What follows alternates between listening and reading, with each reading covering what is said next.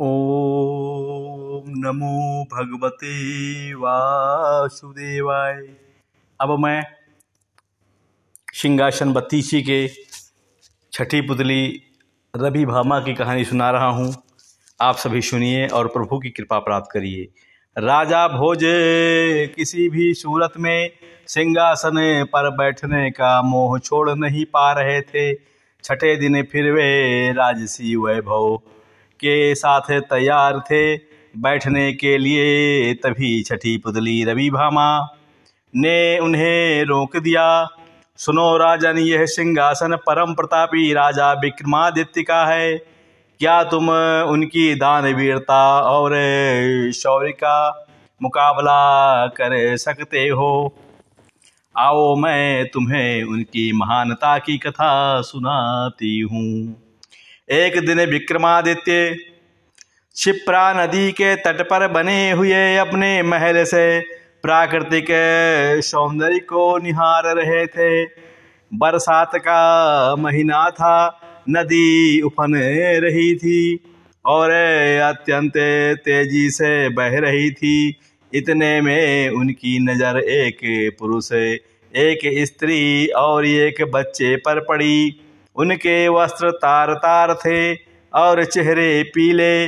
राजा देखते ही समझ गए कि वे बहुत ही निर्धन हैं। सहसा वे तीनों उस नदी में छलांग लगा गए। अगले ही पल प्राणों की रक्षा के लिए चिल्लाने लगे। विक्रम ने बिना एक पल गंवाए नदी में उनकी रक्षा के लिए छलांग लगा दी। अकेले तीनों को बचाना संभव नहीं था। इसलिए उन्होंने दोनों बेतालों का स्मरण किया। दोनों बेतालों ने स्त्री और बच्चे को तथा विक्रम ने उस पुरुष को डूबने से बचा लिया। तट पर पहुंचकर उन्होंने जानना चाहा, वे आत्महत्या क्यों कर रहे थे?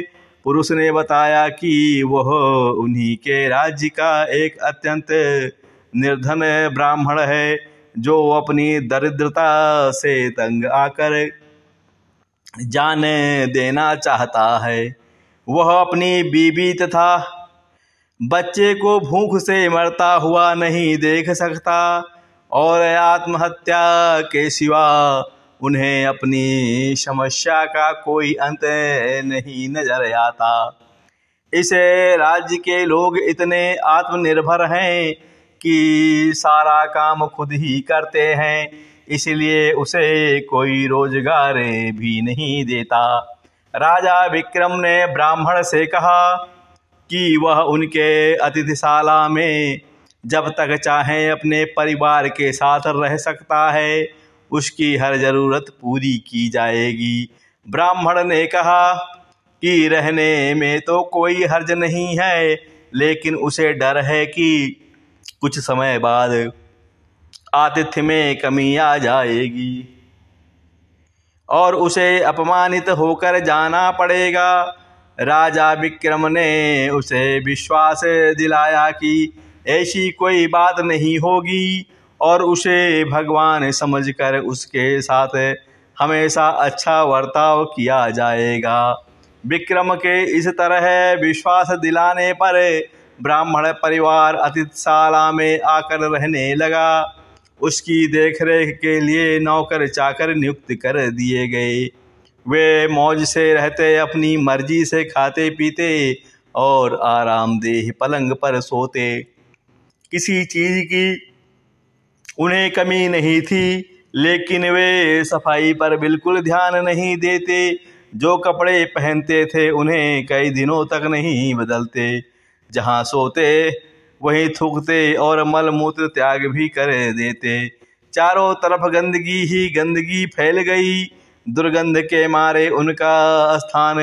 एक पल भी ठहरने लायक नहीं रहा। नौकर चाकर कुछ दिनों तक तो धीरज से सब कुछ सहते रहे। लेकिन कब तक ऐसा चलता? राजा के कोप की भी उन्होंने परवाह नहीं की और भाग खड़े हुए। राजा ने कई अन्य नौकर भेजे, पर सबके सब एक ही जैसे निकले। सबके लिए यह काम असंभव साबित हुआ। तब विक्रम ने खुद ही उनकी सेवा का बीड़ा उठाया। उठते, बैठते, सोते, जागते वे ब्राह्मण परिवार की हर इच्छा पूरी करते। दुर्गंध के मारे माथा फटा। जाता, फिर भी कभी अपशब्द का व्यवहार नहीं करते। उनके कहने पर विक्रम, उनके पाँव भी दबाते। ब्राह्मण परिवार ने हर संभव प्रतिज्ञा की विक्रम उनके आतिथ्य से तंग आकर अतिथि सत्कार भूल जाएँ और अभद्रता से पेश आए, मगर उनकी कोशिश असफल रही। बड़े सब्र से विक्रम उनकी सेवा में लगे रहे। कभी उन्हें शिकायत का कोई मौका नहीं दिया। एक दिन ब्राह्मण ने जैसे उनकी परीक्षा लेने की ठान ली, उसने राजा को कहा कि वे उसके शरीर पर लगी विष्ठा साफ़ करे तथा उसे अच्छी तरह नहला धोकर साफ़ वस्त्र पहनाए। विक्रम तुरंत उनकी आज्ञा मान कर अपने हाथों से विष्ठा साफ़ करने को बढ़े। अचानक चमत्कार हुआ, ब्राह्मण के सारे गंदे वस्त्र गायब हो गए। उसके शरीर पर देवताओं द्वारा पहने जाने वाले वस्त्र आ गए। उसका मुखमंडल तेज से प्रदीप्त हो गया। सारे शरीर से सुगंध निकलने लगी। विक्रम आश्चर्यचकित थे। तभी वह ब्राह्मण बोला कि दरअसल वह वरुण है। वरुण देव ने उनकी परीक्षा लेने के लिए यह रूप धरा था। विक्रम के अतिथि सत्कार की प्रशंसा सुनकर वे सपरिवार यहाँ आए थे। जैसा उन्होंने सुना था, वैसा ही उन्होंने पाया। इसलिए विक्रम को उन्होंने वरदान दिया कि उसके राज्य में कभी भी अनावृष्टि नहीं होगी तथा वहाँ की ज़मीन से तीन तीन फ़सलें निकलेंगी। विक्रम को वरदान देकर वे सपरिवार अंतर ध्यान हो गए। इतना कहकर रवि भामा बोली, बताओ राजन, क्या तुम में इतना धैर्य है कि इस तरह से किसी का आतिथ्य सत्कार कर सको? राजा भोज असमंजस में पड़ गए और बिना कुछ कहे अपने कच्छ को लौट गए। अगले दिन सातवीं पुतली का मुदी ने रोका राजा भोज का रास्ता। श्रीमन नारायण नारायण हरि हरि। श्रीमन नारायण नारायण हरि हरि।